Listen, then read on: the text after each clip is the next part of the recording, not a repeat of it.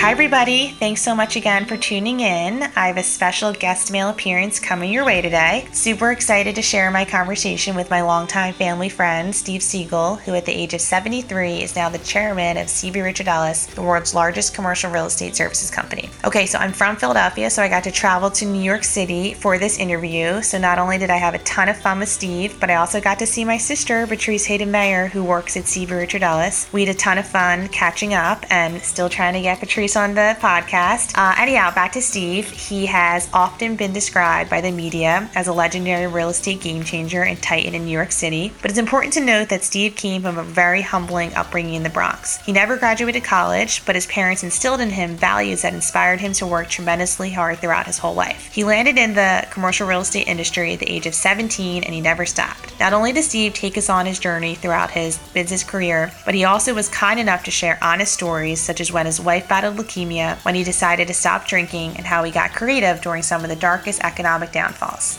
Steve has also been credited by the Wall Street Journal as the most generous man in the commercial real estate industry. He talks a lot about the importance of giving back and how he learned this way of life through his parents, who didn't have money to give back, but always gave back their times. For instance, his mom would often help the poor and mentally challenged on her weekends. Hope you guys enjoyed the conversation with Steve as much as I did. Thanks.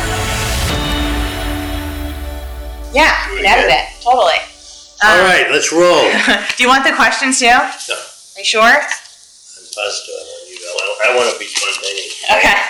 I don't. I'm not good at preparing. I'm really not. okay. I mean, I learned a long time ago. In fact, I was at a meeting. Your dad was there Mhm. when I was CEO of Cushman Wakefield. Yeah. And I s- had the management committee uh, put 20, 22 people, and I, would, I had this State of the Union address, if you will, at the beginning of the year, what we're going to do, what goals are for everybody, and I'm reading from the speech that I wrote. Those days I wrote them, and I'm reading and reading. And at some point, I get to the point where I go, and as I look around the room, and the guy next to me goes, his name was John Renard, he goes, look around, look around. I'm like, oh, shit. And so that's it. I, and I ripped it up, ripped it up, and I just went and Yeah. I never wrote a speech You never again. wrote a speech again. Yeah. That's interesting. That's cool. Much better. I mean, it doesn't mean I don't think about it. Yeah. I'll think about it for days or longer Yeah. when I have a, a speech, a, what do you call it, a, a, a uh, Presentation or speech. what do you call it, a, uh, independence a speech, a keynote speech, or a panel that I'm, that I'm emceeing, Yeah. uh, moderating, and I'll know exactly what I'm going to ask and the sequence of what I'm going to say. Okay. But if I had notes, I'd be looking at them trying to. Yeah.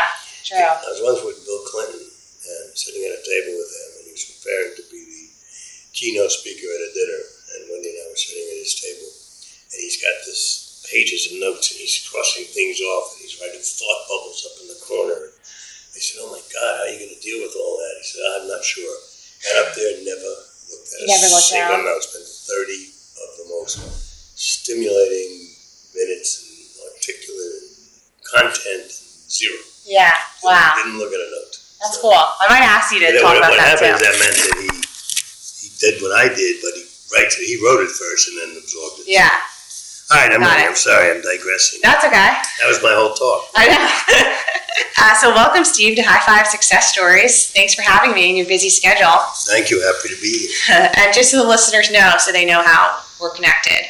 Um, used to work with my dad way back in the day, like 25 years Your ago, I think. Dad and I worked together, and then he I guess, for me, and when I became a manager of a region, and then when I relinquished that role, uh, promoted your dad to that role, and more important than working together, we were real partners. We were really friends. Mm, and we enjoyed what we did, which is to me paramount in business is to enjoy what you do and uh, look forward to going to work every day. mhm.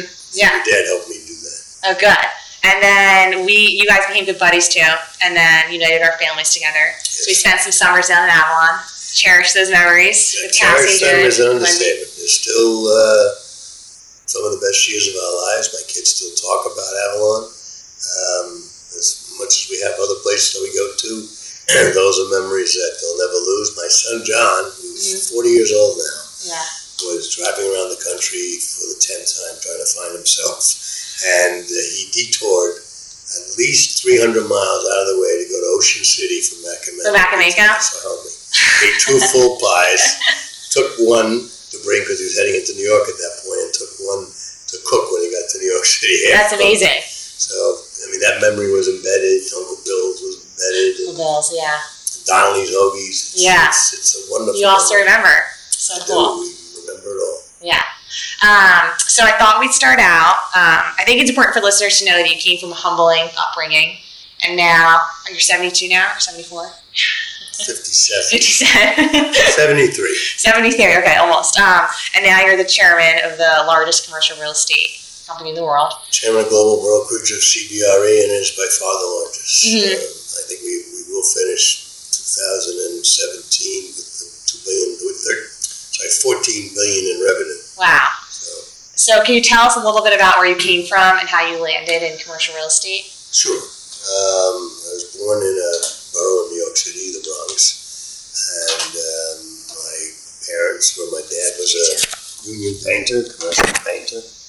My mom was a school crossing guard. They both had to work, a very blue collar family. Uh, one sibling, and, and for most of my uh, young life, we lived in a one bedroom apartment. My brother and I had the bedroom. My parents slept in a pull out couch. Um, and many times when we talk about my childhood, people say, oh my God, that must have been difficult. I thought I had the best childhood in the world. We Mhm. played in the streets. We, we didn't have any parks or things of that, but we had our park. The street was our park. We made do. In fact, just last night, I said something to my wife about some games that were played: uh, hopscotch, ringolevio, box ball. These are all games that, if you look them up, they exist. My wife had no idea what I was talking about. She grew up in Pittsburgh, and they didn't play any of those games. Right. Um, but uh, I, so I went to I went through high school in the Bronx. I graduated very young. I was 15 years old when I finished high school. My parents couldn't afford to send me to college, and I managed to mess up my last year, so I didn't get a scholarship anywhere. Um, so I, I enrolled in a city college at the time, but I had to work. So I fortuitously I got a job in a, a residential real estate company in the mailroom. Okay. And so I could work from eight to one thirty, and I went to school from three to roughly six thirty-seven every day. Got it. Um, met somebody in that firm, and uh, he left to go to a company called Cushman Wakefield. Mhm. Called me four or five months later and said there was a job available in the accounting department, and uh, would I like to interview for it? I said, sure, why not? It, I mean, I hate to tell you what I was making, but I was making fifty-four dollars a week Okay. and this job was seventy, so it was a thirty percent increase, 30% and I wanted yeah. to save to save for a car. He said the only problem is it's full time. You have to work, you know, nine to five. Right. So I said I'll switch to night school. I interviewed, I got the job. It was at Cushman Wakefield, and I was seventeen, and I worked there for twenty six years. At thirty seven, I was named CEO. So when did you know that commercial real estate was going to be your passion? When did you know that it was the right the right thing? It wasn't. It wasn't like a, an epiphany. It wasn't like boom. Yeah. God, I love this business. Um, I was raised by my dad to work hard. Mm-hmm. He had an ethic for us, a work ethic that said you have three responsibilities in life: Mhm. there's a roof over your family's head, clothes on their back, and food on the table. Okay. And no matter how many jobs you have to work to do that, you do that.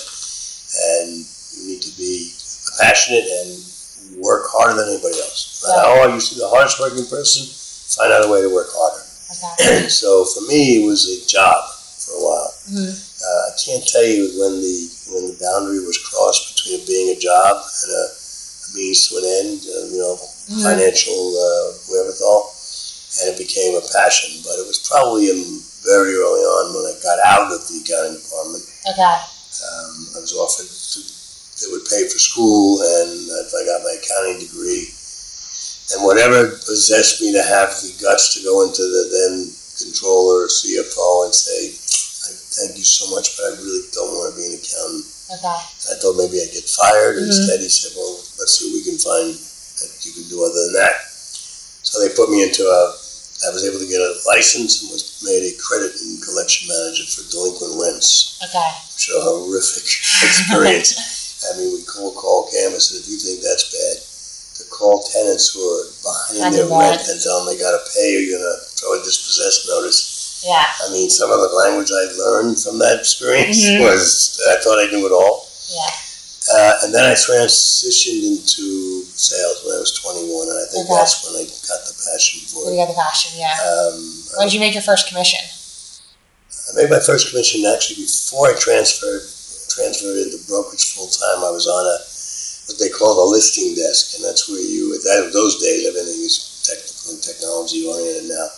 You uh, manually uh, solicited all the buildings in New York City to get the available space. You kept it on a giant wheel, color coded by streets and size Mm. and you would do reports for the broker. The broker Okay. would come and say, I need X amount of space for X amount of years, do the survey.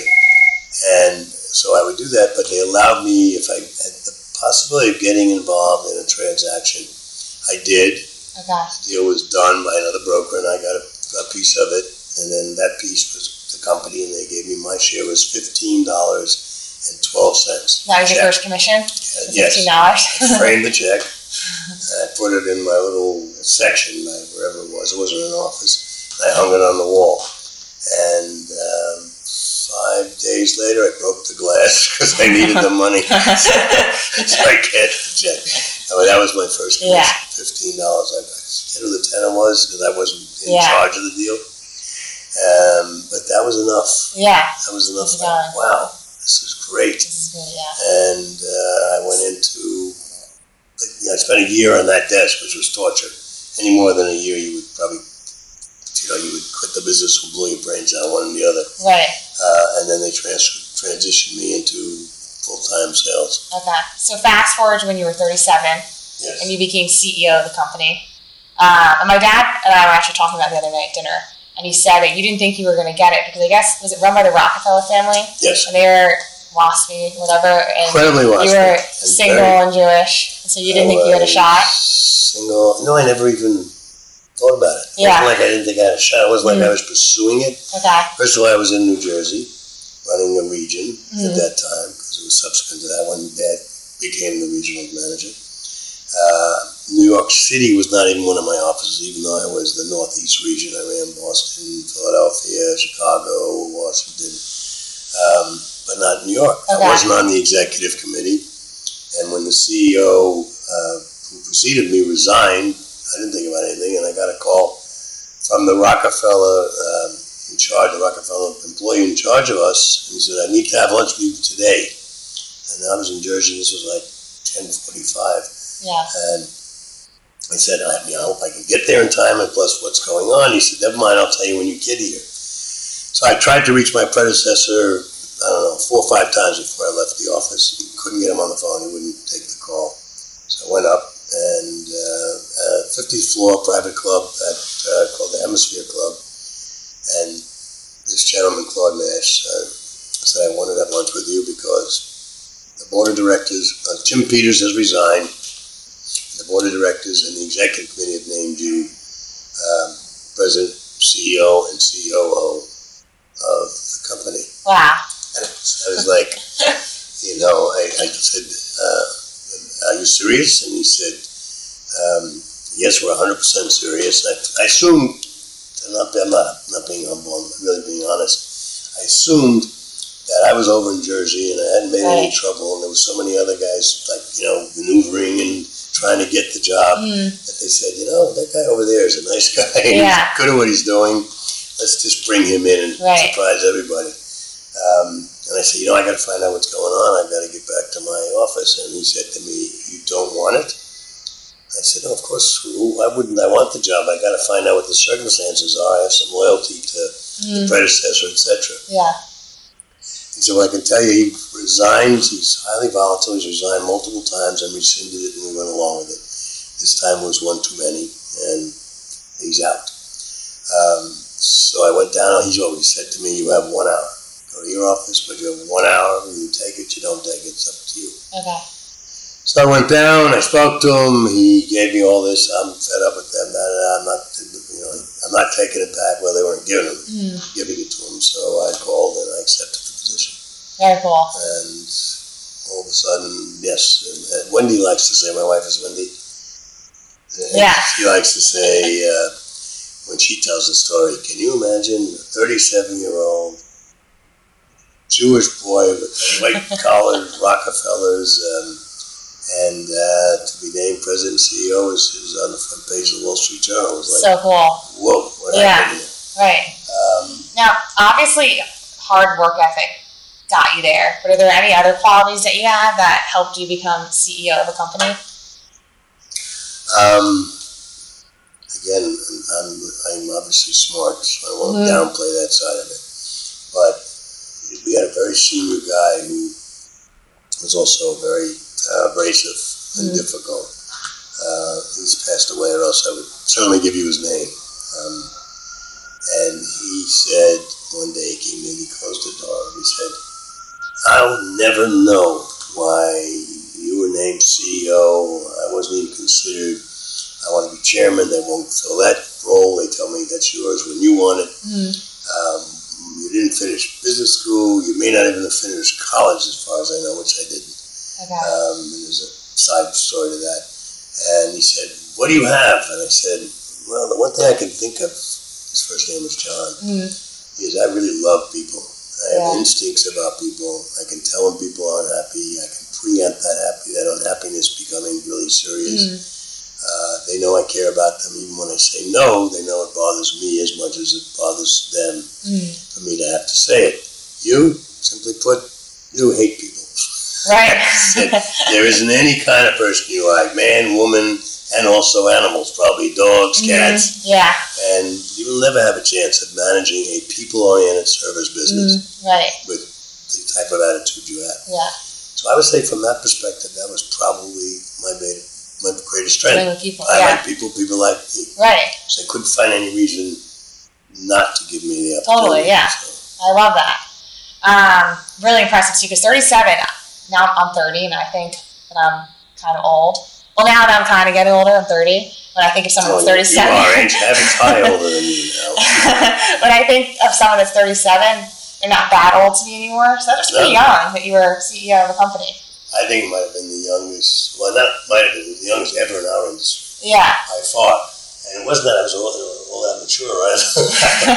I was still bouncing around as a single guy and a whole different era in terms of uh, interaction, you know, with all the, the issues today that, uh, not in just today, but businesses throughout, Right. uh, uh, sensitivity training, etc. There was none of that. I mean, people were much more open to barbs and exchanges, and, and it was actually a lot of fun. Yeah. we had a lot of fun. Fooled around with each other. We like, played jokes, practical jokes Yeah. as senior managers of a very big company. Um, so it was a very different time. Uh, there's a show on TV called Mad Men, hmm which uh, depicts the advertising industry in the 80s with the hard driving, drinks at lunch, and all that kind of Mhm. stuff. It wasn't much different in Wow. my business. You Yeah. entertained at lunch, people drank. It was, I wouldn't even know. I haven't had a drink in six years. I wouldn't even know how to function if I had a drink at lunch. Yeah, Um, right.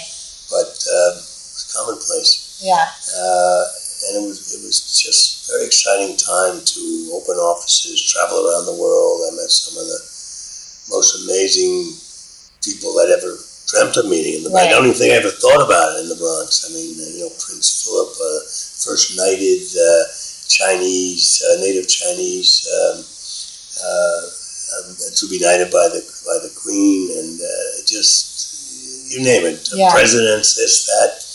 And you Um, just said you met Bill Clinton at one point, right? Oh, I met sub- subsequently Bill Clinton. In fact, one of the most treasured photos I have is with David Rockefeller, Okay.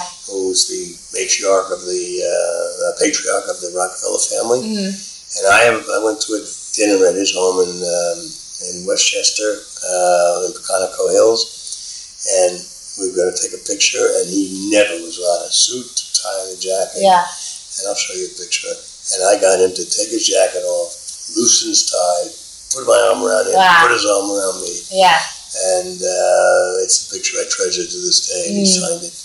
Um, And then you've also done some work with Donald Trump, right? In 2006, you did the yes, Gucci I lease. did a deal on Fifth Avenue with Donald Trump, the Gucci store, which at the time was the highest retail rent ever paid in New York City. Wow. Uh, it's been exceeded since then, but uh, working with Donald is very interesting. What you see in the White House is what you what you got. It's not an act. It's uh, he's egotistical. He's narcissistic. Mhm. Uh, back then, he was very smart. Uh, I don't. I doubt that he's not smart now, but I don't think he's smart, or I, I think he may be smart, but he's not knowledgeable about what he's doing, uh, and he hasn't taken the time to become knowledgeable. Mm, Uh, he believes he can operate the company the same way he ran a day-to-day business. mm, very little diplomacy and sort of a dictatorship. right. Uh, but he was very smart, and uh, in negotiations, he was pretty good by his word. Yeah. Um, So how often did you work with him during that time? that period, every day, Every day. saw him every day for over a year. Wow. Either saw him every day or conversations with him every day. Yeah. Um, and you know, we'd have lunch, and occasionally it, became a working lunch, and once in a while we would catch up after that over lunch or, Mm. or some event, or I'd see him here and there. Um, he's a great character. I mean, he Yeah. is. He's, and I know the kids too. I got pretty friendly with the kids, and Okay. Jared Kushner's in the business, so I Mm. did some business with them as Yeah. well. Uh, and Ivanka, who is extremely charming. Uh, we had a lot of uh, mutual connections. Um, so basically, I know the whole family. Yeah. And his daughter, Tiffany, Okay. for two years dated uh, my best friend's son. Oh wow. They were know both that. at Penn Oh yeah. Uh, How old is she? uh, Tiffany graduated year, so I'd say 22, 23. Okay, got it. She's at Georgetown also Yeah. now. Oh, very cool. Yeah.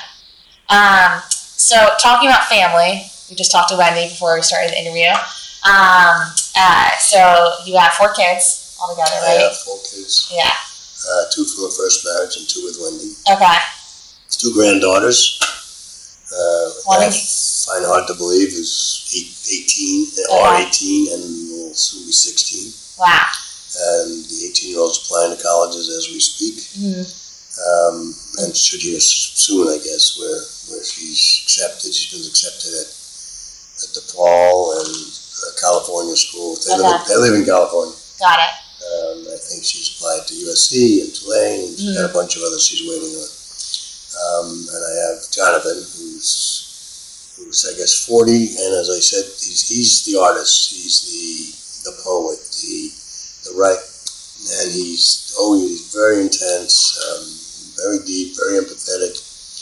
Um, and he's he's actually recently decided he wants to move to a little town in Colorado called Dolores, Colorado, where can't imagine there's more than 1,200 people. He wants Okay. solitude. So he Yeah. returned to his writing and his, his roots. Very cool. Um, and then I have my son Jared, who got married a year and a half ago, Mhm.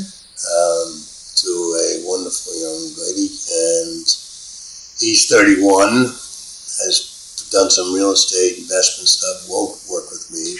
Um, and then Cassandra Cassie, who graduated uh, Dartmouth, and because her mother, my wife, became ill in 2012, uh, in her last semester, she uh, majored in environmental science and we turned down a job to work outside the country and instead applied to a training program at CBRE here Okay.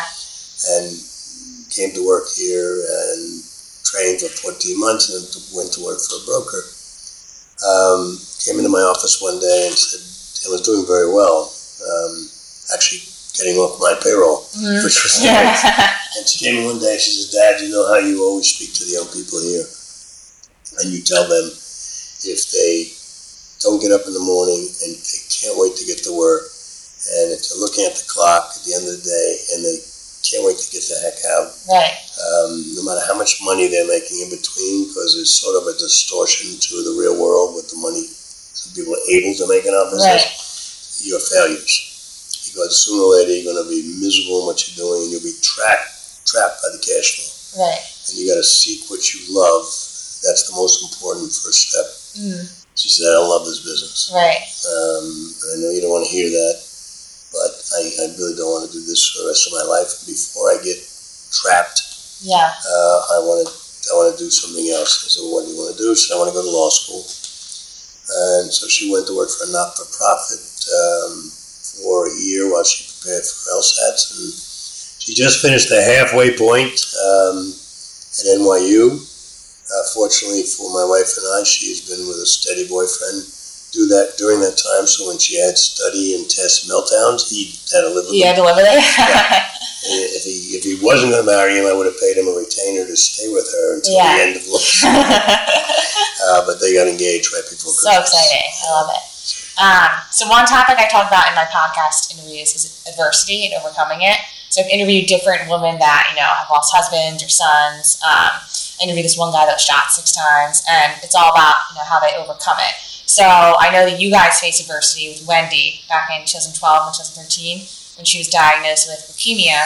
So can you tell us about the story of when you found out she had leukemia? Yeah, uh, we went to Cuba in December 2011 Mm, and came home and then went to Florida. And we were in uh, Florida around Christmas, New Year's, and she began to have um, serious dehydration. She had terrible sores in her mouth and her throat, mm, uh, inability to almost to drink any liquid. And I remember being on New Year's Eve. She wanted to go home, uh, which never, when Wendy's, you know, pushed through. Um, so I was making arrangements, and then she said to me, "No, we can't leave. I can't ruin Cassie and Jared's New Year's, so we'll stay." right. I remember being out to, to dinner for the holiday for New Year's Eve with her, and she couldn't eat anything but a little mashed potatoes Mm. and sips of water. We got back, and she was dehydrating uh, over the next four or five days. We finally checked her into the hospital um, at danger levels, It's Mm. needed uh, intravenous. Um, and they first diagnosed her and thought she had something called dengue fever, which you get from insect bites, and it's very tropical, and it's, Cuba would be considered a possible origin of that. And they did all kinds of tests, and they came in and sat down, and Wendy looked at the two doctors and said, she said to them, uh, "You don't look happy. I don't have dengue fever, do I?" And they said, "No, I'm afraid you don't." And she says, "What do I have?" And they said, "You have leukemia." And she said, "Being Wendy, leukemia. How do you spell that?" uh, leukemia. I don't know anybody who has leukemia. Anyway, long story short, they put her into uh, immediately into chemo. I mean, Okay. immediately. She Yeah. was that far along already. Um, and then Wendy, ensuing years, have fought has fought the most incredible battle. She literally is the most heroic person I've ever seen. Mm. She has gone through three relapses. She has lost her hair three different times. She's had enormous amounts of chemo.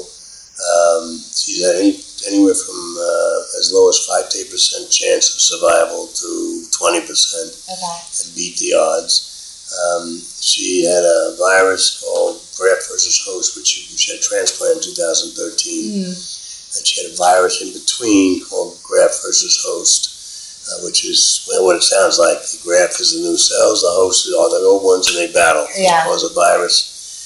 And there are four stages, and they like a little bit of, of, it because it energizes the graft. She, she went right to stage four, which is, again, that was the 5% chance of Right. survival. She had third degree burns, which I couldn't imagine the body creating that to itself, Right. chemical reaction. She was in the ICU burn ward. She had all kinds of artificial skin surgeries and you name it. Somehow maintained a sense of humor. I don't know if this is a podcast, so I'm not sure anyone get the visual, but they had her all kinds of bombs and lotions, and they had her Mm. wrapped in the equivalent of saran wrap yeah. Uh, and sort of, you know, see through, obviously, and the doctors came to inspect her every day. Uh, agonizing pain. They put pull a blanket down and she'd say, What do you think, doctor? Um, too much for New York, uh, too much for Saint-Tropez, too little for New York.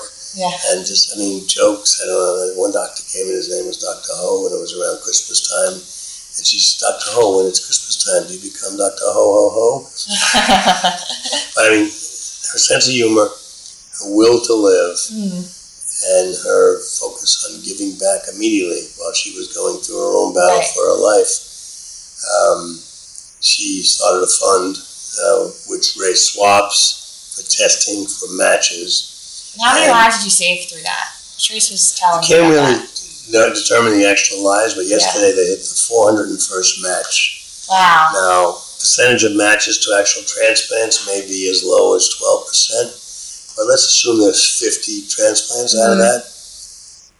They won't tell you how many uh, have lived, but I gotta believe there's thirty or forty people walking, walking around alive because Yeah. of what she's done So cool. and continues to do. There's still tens of thousands of samples to be Yeah. tested, and we continue to raise the money to do so. And now she's become a counselor, an inspiration to other victims of blood diseases, yeah. Mm-hmm. not just leukemia, but melanoma, uh, myo- um, So how did you stay positive throughout the whole journey? You know, people people ask me that, and you know, you did this, and you were unbelievable support, and you, you, you moved out of New York while she got her transplant. You were in Boston for two years, and wow, it's unbelievable. Most people would do that, and I I disagree with that. I think you just do it. You just do what you have to do. You Yeah. don't even think about it. It wasn't that like, well, let me see. Do I want to go to Boston with her, or should I stop by every couple of weeks and see Right. how she's Right. doing? Right. There was no, you know, she was looked at uh, Hutch in Seattle, MD Anderson in Houston, Hopkins, University of Pennsylvania. We could have been anywhere. Yeah. We ended up in Boston, which, as bad as being away from your family and your business and everything might be, it was at least an hour away from New York City. So, Exactly. Yeah. and it could have been worse. Yeah. And you Uh, said you stopped drinking six years ago. I stopped Earlier? drinking six years ago. Was that during that time, too? Yeah, that's why Okay. That's why I did it. The first couple of months after the diagnosis while she was doing treating treatment, I kept drinking, you know, like Mhm. normal, and, Right.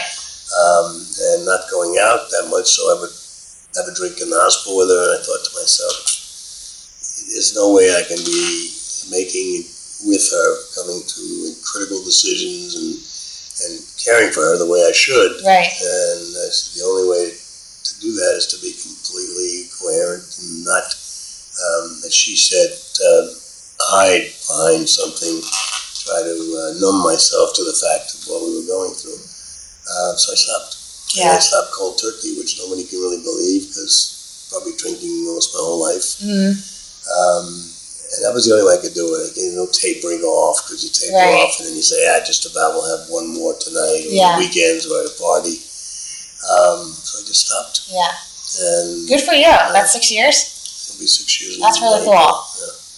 I was also healthy. I lost a lot of weight. I went Yeah. to the gym. You look good right now. I mean, Yeah. uh, I would probably be a bloated, you know, red faced, who knows what by now Right. if I Yeah, yeah. And I quit. I had quit smoking cigarettes when my son Jared was born, so that was 30 years ago. okay. And then Did you find it harder to go out and socialize for work without drinking, or did you? you no, started- it, it was you know I realized when I went out to like cocktail parties or some reception stuff how silly I must have been. Mhm. When I- Okay. I listened to people who thought they were really funny. right. Right. Basically, they were buzzed and Yeah. they weren't funny at all. Yeah. And I said, "Jesus, that was me." Right. Right. Right. So now I would drink cranberry and club. Most people wouldn't notice, and then when people did, they say, "Oh, come on, have a drink," and Yeah. I'd say, "No, Yeah. I don't drink." And after a while, the word gets around. Nobody keeps pounding yeah. at you, and no, it didn't bother me. I don't. Yeah. I don't think I lost a step in terms of interacting, sociability, Mhm. you know, being able to use that aspect of, of obtaining, maintaining business, and you know, perpetuating the reputation of the company. Yeah. Very cool. So another topic I talk about is grit. Have you read that book by Angela Duckworth? No. She's a professor down at Penn in Philly, um, and it's a pretty good book. It's called Grit: The Power of Passion and Perseverance. So one quote that um, Jamie Dimon from J.P. Morgan Chase has, he says, "Failures are going to happen, and how you deal with them may be the most important thing in whether you succeed. You need fierce resolve. You need to take responsibility. You call it grit.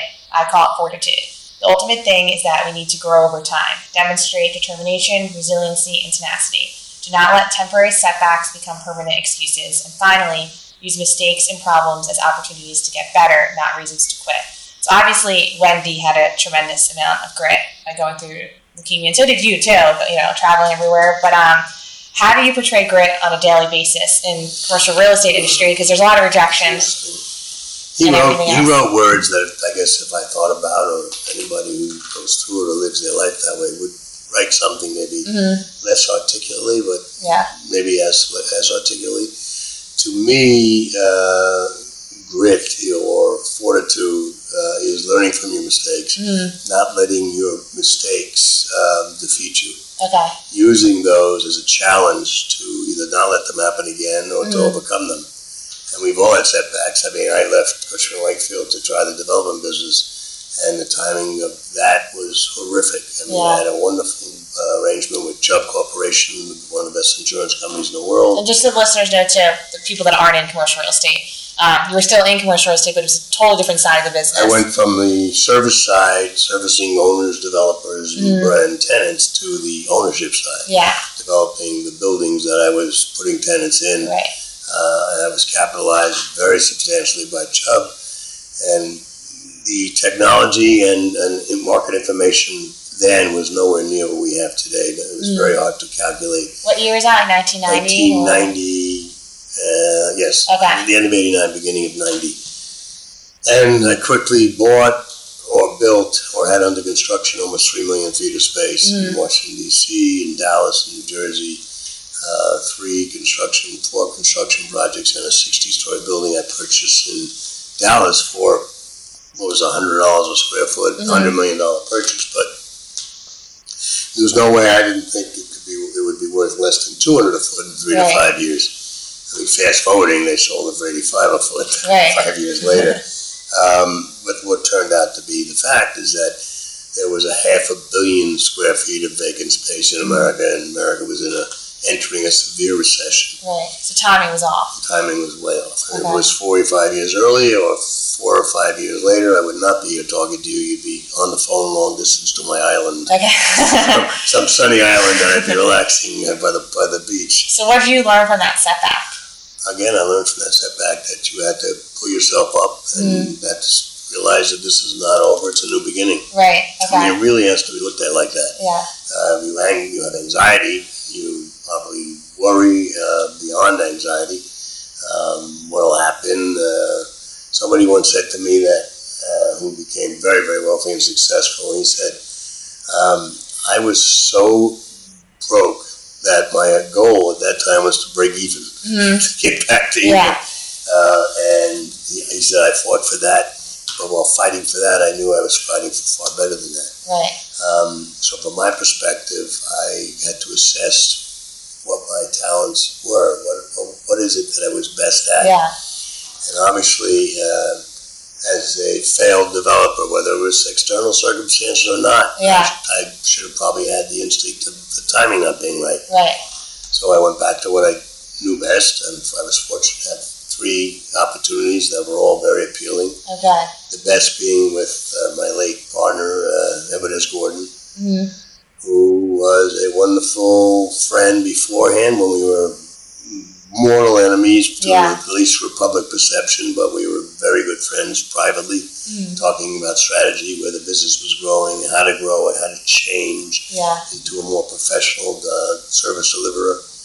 Um, and I chose his offer over going back to Cushman Wakefield Right. for a whole variety of reasons, including his entrepreneurship and uh, and his generosity in terms of Total. I Yeah. guess he liked to be wanted, Yeah. and he wanted me. In fact, while I was a developer, he would call me almost every month, at least sometimes twice a month, and he would say things like, um, "When are you going to come back to doing what you you know versus Right. trying to make believe Yeah. Yeah. that you know what you're doing?" And then he would call me up and he'd say, uh, "What's your favorite color?" I said, "Eddie, you know, I'm busy. What do, what do you want my Yeah, favorite yeah. color?" He said, "I want to know your favorite color." I said, "Okay, it's probably uh, dark blue." Uh, Mhm. uh, why? And he said, because I want to paint your office because yeah. it's going to be waiting for you. Wow. Because for sure you're coming Yeah. here. So things And- turned around. And he was right. So Yeah. that, that ended. Within 60 days, I was president and CEO of Edward S. Gordon Company. Okay. Um, So how many actually economic downfalls have you lived through, and which do you think was the worst? Well, for me personally, the, the early 90s. Okay. Know, I went through uh, uh, one other somewhere in the 80s, and Okay. then probably 2007, 8, and 9 Right. was How do you muscle through them too? you know what you create um, out of adversity you could you create opportunity Okay. so in the early 90s when i joined eddie and we were still in that recession we created a business line here um, which i did called blend and extend Mm. and somebody said to me what is that well you knew landlords desperately wanted to keep the tenants they had Mm-hmm. and they needed that to, to maintain stability of cash flow and if they wanted to go to the bank and extend loans and so on. So we set up a department to analyze all the tenants that had leases expiring within a two to four year period. Mhm. We would go to them, ascertain that they wanted to stay, and they were paying, just use round numbers, fifty dollars. Okay. And we said, what if we could get you current rent reduced to forty-two dollars? Okay. Again, these are theoretical numbers, for the remaining four years in Mhm. exchange for you extending for six more years and giving a landlord a stability of ten years. They go, you can do that, we save money now, great. Right. So we were able to do a cottage industry that lasted for two or three years, and instead of our revenue and profitability decreasing, we were one of the only firms in the country that grew Wow. revenue and profit wise. So you got creative. So it's thinking out of the box, being creative, um, and operating your business strategically. And if you're not always thinking of what you're going to do next, who's ever in second is going to be first. Right. And so we live by that uh, motto, and we had signs hanging in our office. Um, second place is no place, first place is everything. Yeah. So, uh, and I think it was a Vince Lombardi, a famous Okay. football coach's statement, and we live by that. Right. I we, had, that. we had strategy meetings constantly. Yeah. So out of adversity comes opportunity. People Right. have to look at it that way, and if they look at adversity as adversity, then they're defeated. Okay. Do you think we're coming close to another economic downfall? I think we're okay right now. It's, it's, I think we're okay for a couple of years. There's no telling what the new tax bill will uh, will create and the uh, additional national debt Yeah. um, and the foreign policy that's being at least uh, publicly uh, perpetuated may cause us economic hardship Mm. because there'll be less importing and exporting, and whether he thinks China's taking advantage of us or not, Yeah. there still are ancillary benefits to the business we do with China, Mm. which is a ripple effect. So we'll see. I mean, Okay. there are those that predict, you know, we're on the precipice in two years at most. Uh, I never try to predict more than two years out, and for the next two years, I think we're fine. Yeah. Um, and obviously, the stock market is euphoric for whatever reason. hmm Um, and so wealth is being created from that, and that wealth you would hope gets back into the economy in a Right. variety of ways. So Um, I don't see any imminently. Okay. Now, one thing I want to ask you too about the restaurant business because you've done, you've had Knickerbockers for almost forty years, Not almost. April was 40 Wow. April left. and then PJ Clarke's and Sarabeth's a little bit. Yeah, I was one of the three partners that took the original uh, PJ Clarke's out of bankruptcy and Okay. we renovated and reopened it. Yeah. When I say renovated, we spent a lot of money to make it look like it was Right. uh, with the sawdust floors and the old bar. Yeah. Um, Sarabeth's, I actually got into accidentally. I did a consulting job for them on one of their first up on 92nd Street. And in lieu of a fee, they gave me a small equity interest in that one. And then I started to invest in some of the others. So Yeah. I'm in three of those, two Clarks. Um, Have you met famous people coming in and out of any yeah, restaurants, yeah, like well, Knickerbockers? in Knickerbocker, we have um, Adam Sandler, Chris Really? Roth, uh, Rockwell, who just won the, uh, Mm. the Golden Globe for uh, what's that weird movie? The Edge of Dark something. Okay.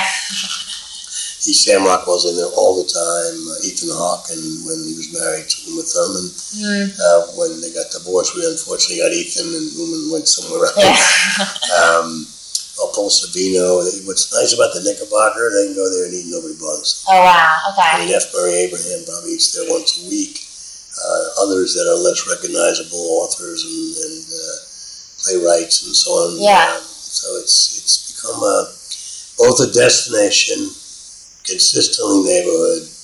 I mean, it's it's uh, very few restaurants in New York City the last forty years. Yeah. How did it? How did? Why do you think it lasted so long? Uh, both its uh, its diversity at destination and uh, any restaurant that survives any real length of time. Uh, for me, now this is my opinion, Yeah. and I'm an investor, I don't an operator. Uh, it's consistency. Okay. You give people the same quality, good quality, Mhm. obviously the same quality, and a very high level of service. We Okay. have servers, they're not called services. Servers, no waiters or waitresses. There's no actresses or actors. They're Yeah. actors um, that have been there as long as 30 years. Okay. And Wow. the ones that are there that long are 10, 15, 20. Yeah. And anybody who joins that kind of longevity uh, immediately assimilates into that way of doing Right. uh, their job. Our chef, um, who was a started out as a kitchen aide and ultimately became a sous chef, uh, went three or four chefs we went through, and then we are looking for a new one. We all said, "What about Clara? She's been here 32 years, and she's now a chef. She's Oh, been here cool. for 32 years. Wow. So probably 34 by now. Yeah. Bartender 20 years. Yeah. Um, and the other aspect of the Nick is its eclectic look. I mean, it's really old world. Mm. Uh, we have a bar that we uh, we bought from the old uh, Lafayette Hotel when Okay. Lindbergh accepted his medal for crossing the Oh, wow. Atlantic, and the hotel went out of business. Our piano was played. We have piano, uh, jazz, and Mhm. bass. Um, I've seen your videos on Instagram and stuff. Oh, It's very cool, yeah. It's, I will- um, it's a quick sidebar of that. Anyway, famous jazz pianist bought us the uh, piano, went with us. His name was Dr. Billy Taylor. If you Okay. look him up, he's legendary. Passed away now. We have original Hirschfeld, the guy who used to do the caricatures in the New York Times every Sunday. We have maybe 15 of those. Wow. Um, I had the joy of having dinner with him there. Harry Connick Jr Mm-hmm. played at the restaurant for almost two years, trying Okay. out his music at sixty dollars a night. We paid Wow. him. Yeah. He just recently he has a talk show now, Yeah. and he recently did a little 10, 12, 15 minute bit on the Knickerbocker and Oh, how cool. it broke him into New York and realized he could play his New Orleans, as he says, uh, music as well as the standards, and, Mm-hmm. Yeah. and it prepared him for a Broadway debut. And he has a one man show, and he mentions the Knickerbocker all the time. That's awesome. Has Tom Hanks ever been there? He's my favorite actor. Not that I know of. Okay. Got Uh, it's not impossible. I'd have to ask my partner. Yeah. He's not on the East Coast all that much. He's not, no. So, Yeah. um, Sarah Jessica Parker, Matthew Oh, Broderick. Um, my wife Wendy would know. Yeah. Uh, Adam Sandler, after he did uh, You Can't Fool the Zohan, came there after the preview with eight guys. Yeah. Took over a whole table in a minute. Uh, Robert Downey Jr. was Charlie there Ripa all the ever? Uh, don't know. Don't know. Yeah. I love Sarah Jessica Parker though. Yeah, she He's one was, she's been a bunch of times. Yeah. Um, So cool. Who else that you would know? Chris Noth, as an aside, we got my daughter's uh, very good friend was getting engaged. She loved um, Sex and the City, which Yeah. was on obviously Mr. Big. Mr. Big. Yeah. So we arranged for she was having the party uh, at a restaurant. Her uh, engagement, but I guess it was a shower. Maybe it was the shower. And uh, I, I arranged with my restaurant partner to get him to show up and Okay. surprise her. And he comes walking down the steps to the where they were having the party, and he goes, "Is uh, Jackie here? Jackie, Jackie, I have a present for you." Oh my God. And the women went crazy. It's Yeah. big. It's He walks over with a pair of Manolo, Manolo Sure, bonnets, the shoes that Yeah, yeah, uh, yeah. she wore in the show. He said, I have, I have a gift for you. It was the Manolo Yeah. bonnets. If I'm pronouncing it right, and he placed them on while they all So took cool. photos. Yeah. And then her husband to be was named Ben. And as he's leaving, he goes, and Jackie, if you have any problems with Ben, you call me. Yeah. I'm sorry. I put a little law and order in there too, because that was another. Yeah. Yeah. another The show show was on. on. Yeah. So, So, that was an amazing moment, but that was as a result of the Knickerbocker. Totally, he's yeah. coming in there all the time. very and he'd sit at a booth with um, one or two other pretty famous people working on a script Mm-hmm.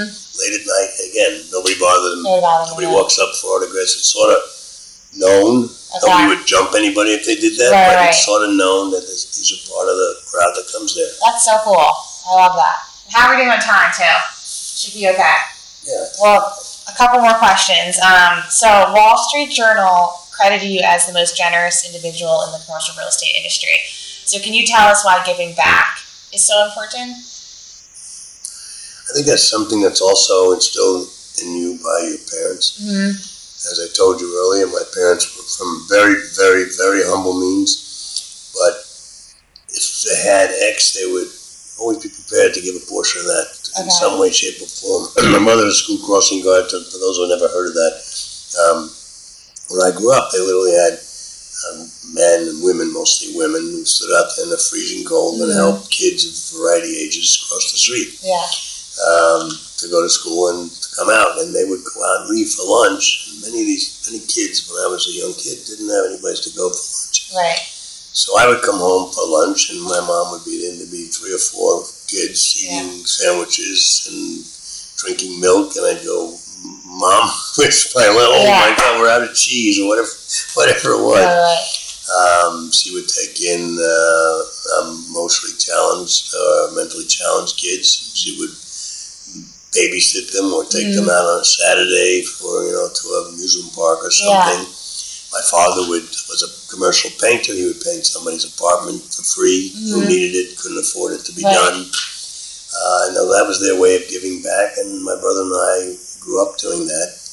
Um, and I don't know, it's just again instinctive. If you could help somebody and have the wherewithal, whether it's actually sending money or getting involved on a board to help Mhm. raise money, or be an honoree at a dinner uh, that sells tables and raises money. Right. And I was known after a while for my ending speech was always, "This is the last time I'm going to bother you." And I go, "No, it's not." Was that. Yeah. because anytime I can put your seats, your backsides in Mhm. seats, and you'll write a check to sit there, Right. and it goes to a worthy cause, I'm going to keep standing up here until there's an empty room. Yeah. And one day when I come and nobody's here, I'll know that's when I'm done. Right. I love how your parents give back not always money, but just their time too, just- that's it. which people can do. That's inspiring. That's it's not what you give back; it's how Yeah. you how you give back, Right. or as long as you give back. Yeah, I love that. Um, so, what sales pitch would you give to a woman to enter commercial real estate? Because it's sort of male driven, especially in Philadelphia. I know it's a men's club, Yeah. not just Philadelphia. I've been a perpetuator of women in our business since I was CEO of Cushman Wakefield. Mhm. Um, I believe you have to have a certain temperament to be successful in our business. You have to have armor in some ways Mm-hmm. Yeah. because regardless of men who should act in a different way and sensitivity training, at the end of the day, they're chauvinistic Right. in many ways. And Right. some one of the things my daughter didn't like was how we treat treat her when she was out on a tour, showing space or Mhm. doing whatever, and sometimes it's demeaning. Um, but I would encourage any woman who's here who comes to the interview and has has to have what it takes. You Yeah. don't want to hire a woman because she's a woman and has less of the attributes to be successful than let's say a man does Yeah. on an equal level, I believe a woman could have an advantage as long as she's tough enough to Right. to uh, to, uh, to survive time Mhm. to demonstrate her abilities. Like we have a superstar here, Mary Ann Tighe. Yes. She's as smart as anybody in our business. She's perseveres. She's she's now become very very renowned Mhm. and very uh, very successful. Uh, and there are a number of women. It's interesting. Those that are successful are uber successful hmm uh, which should perpetuate more. But I think it's um, first of all, it's not a glamorous business to women. hmm Right. You know, fashion is Yeah. maybe Wall Street is, has all that appeal. I don't think it's. I think it's a question of educating women that Mhm. this is a real opportunity for them, Yeah. and that has to be at the ground roots of schools Yeah. and things like that. And I don't think we pay much attention to that. Mhm. You I tell Patrice and Tara, so my two sisters, Patrice is at CB in New York and Tara in Philly. They should be models for people too. Oh my God, Yeah. Patrice is amazing to me. I don't know how else she does it. I mean, she's four kids or 14 now. I don't know. I lost count. uh, commutes. On top of that, she now commutes. Uh, yeah. And you see her crack of dawn, stays late, and has four. Of. I mean, I know three of the kids well. I don't know the newest baby, and they're fun and loving and charming, and as she is. I mean, the whole Haiti group. I have no idea how you guys turned out the way you did with Tony as your father. I agree. I don't know. It's amazing. He didn't talk to you until you were four. I mean, exactly. um, but you are, I mean, an amazing family. You know, I love Tony Jr., I love Tara, I love Mm. you, I love, I love uh, Mandy, Mm. who's more serious than any of you, but she's great. She Yeah. recently called Wendy. Yeah. Um, and that connection obviously comes from your mom and dad and our friendship, but Mhm. we were there when a lot of you guys were born. Yeah. I remember. Um, I almost deterred Tony from the priesthood by giving him his first massage or having arranged it when he was 18. yeah. Uh, but yes, Patrice is a star. Your sister Tara is a star. You're a star. I mean, sincerely. Um, Tara and I had some involvement with her in her decision to, Yeah. And the decision was not so much a better opportunity as a decision to stand alone. Totally. Yeah. She wanted that, and she wanted to let people know that what I do Yeah. is not because I'm with Hayden, Right, right. because I'm good at what I do. Yeah. She's doing great too. I'm I proud don't of know. her. I have no doubt. Yeah. And my son has that issue with if he worked here, he would always be Steve's son, and I keep telling him that's not the case. Mm, Because if you have the ability, sooner or later, nobody will know whose son you are. right. Exactly. I didn't, and twice I thought I had him, and um, it's, he's totally never going to happen now. Yeah. Um, So speaking of age, because I know Jared, you're older than me. He's 31. I'm 30. So what advice would you give to a 30 year old? That's a lot of my audience. I would first ask what you're doing, and then I would ask that. You know, I'm getting boring with this question. Do you love what you're doing? Mm-hmm. And again, the same story, the same message I give over and over again here. Every year there's a new class of interns that come in or trainees, and I speak to them every year. Mhm. The same same statement. What are you doing? Do you love what you're doing? If you don't, find something that's passionate that you're passionate about, Yeah. that you love going to work every day. Someone says to me, when am I going to stop? First of all, it's not like I could go a lot of places, travel and whatnot, because Wendy's sort of grounded. Mm-hmm. Uh, and we just got recently to the okay to go to Mexico and, move around a little bit, but we'll never go to Europe again or any of that stuff. Um, but I, that's not the reason. I love what I do. Right. I'm still uh, charged up about it. And I said, I will stop the first time I go to pitch business to try to get some business, and I really don't care Mhm. what the outcome is. Right. Or when I pitch business and I don't care that I lost it, Okay. then I'll know it's time to, to move on. Okay. Um, but I come here and I'm alive when I'm here. Yeah. Um, so cool. That doesn't mean somebody doesn't have a bad day uh, and then say, you know, I don't know, what am I doing? But I never say I hate this place. I, mean, I know guys that do. And that story about Cassie not wanting to get trapped, I know people here who have told me that they're trapped by their income. Mhm. They can't change their life. They have a house, they have kids now, and they Right. have to do this. So speaking about my son, who I Yeah. tried to get here, I had him interview with two guys, one here and one at Cushman Wakefield that I really liked his style, and if he was going to work, I wanted to work with me. Mhm. And they both said, "I want you. I'd love to give you a job." But in the course of telling him about the business and what they thought he could do with it, they told him they hated it. Okay. Wow. And, I- Yeah. Yeah. and he comes back and he says, Dad, you know, they made me an offer. It was really great. I could Yeah. make this, I could do that. But they told me they hate what they do. Yeah. Now, why would I want to do that? Mm. you know, that's why I thanked them very profusely. Yeah. Yeah. Thanks for turning my, my son off. Right. So I think you got to love what you do. Yeah, I agree. A lot of the guests that I've interviewed in the past say the same thing: is that they're passionate and they have enthusiasm, and that's what gets them success. It's fulfilling. Yes. So, for people not to settle. And it's not the measure is not, and I know it is in a lot of places, a lot of industry and in society, is, Mhm. is not what you make. It's what you make of it. Right. and how you live your life. You know, some of the most charitable people are people who make literally nothing. As I Right. reflect back on my mom and dad, Mm, and they enjoy they they enjoy their church, their community, and they enjoy their lives. And they're not moguls. They're not Mhm. superstars. right. They love what they're doing. What you're doing. Yeah, I love that. Yeah. Um, okay, so I think we have time for rapid fire. So, some quick questions. um, so, when you think of the word success, who comes to mind? It can be more than one person too. People have interesting answers to this. You want to you meet a person.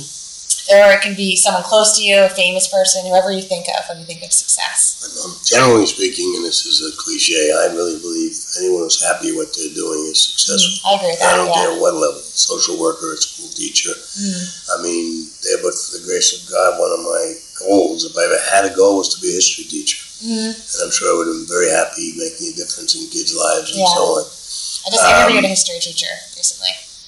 You just, I, I just interviewed a history teacher yeah, I just recently. Yeah.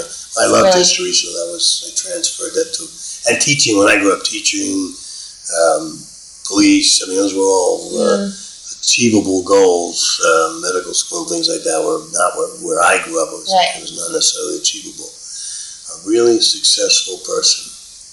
Um, God, I can go way back. I think John Kennedy was incredibly successful. Yeah. I was just telling Wendy the other day we watched a movie called Hidden Figures, which Mhm. is an extraordinary movie, and there were clips of John Kennedy and, Right. and his. I guess maybe the basis of comparison Yeah. made him seem even more godlike to me. Right, right. Um, so uh, politicians who are not political, I think, are successful. Those Yeah. who really try to do good. Okay. I think people, you know, Mother Teresa, people Mhm. who spend their lives giving back. Yeah. Of course, they're successful. You mentioned Jamie Dimon. Of course, he's usually successful in Bloomberg and all the, the common names.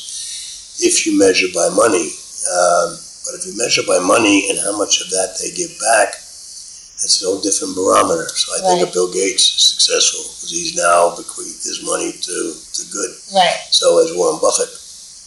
Those are successful people. Um, I tried to send a business plan to Bill Gates on how he can help today. Mhm.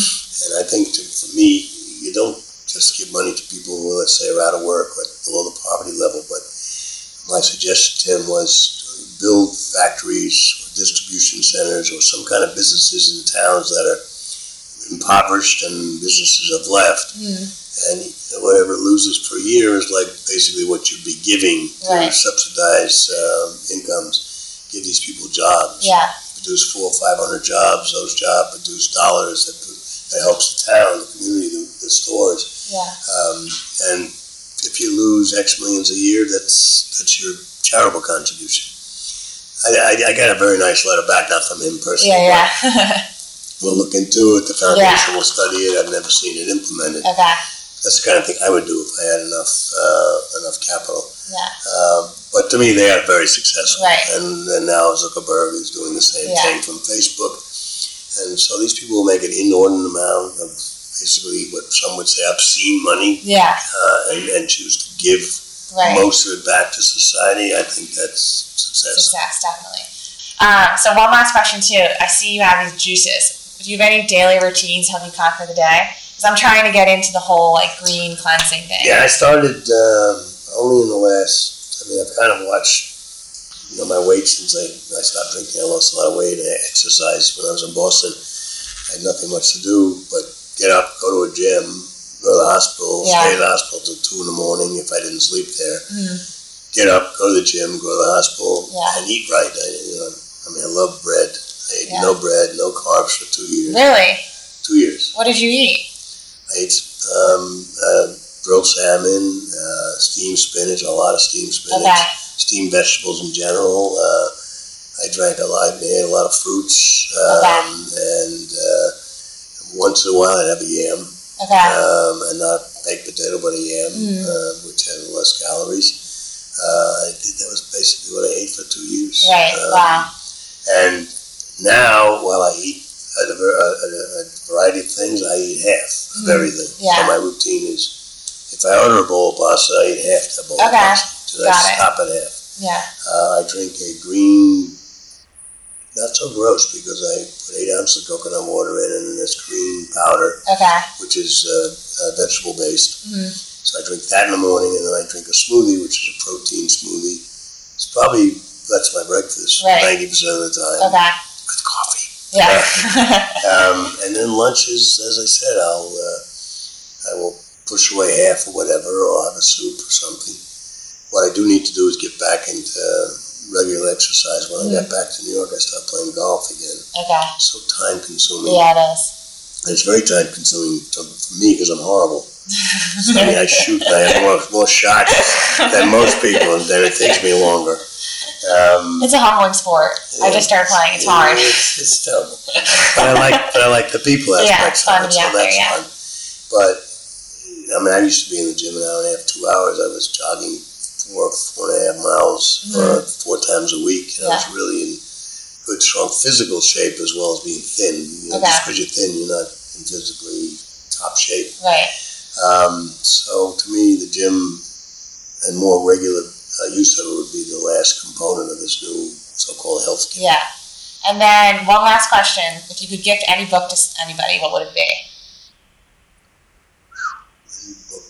Oh my God, so many different books. Um, I would probably give a biography of someone like David Rockefeller. Okay. Um, follow the trail of success. It wouldn't be David Rockefeller because he was born to the manor, but he lived like someone who wasn't. I mean, you talk about charitable, and he was basically the uncrowned king of the United States. But I'd probably read a book about a Bill Gates. Um, Okay.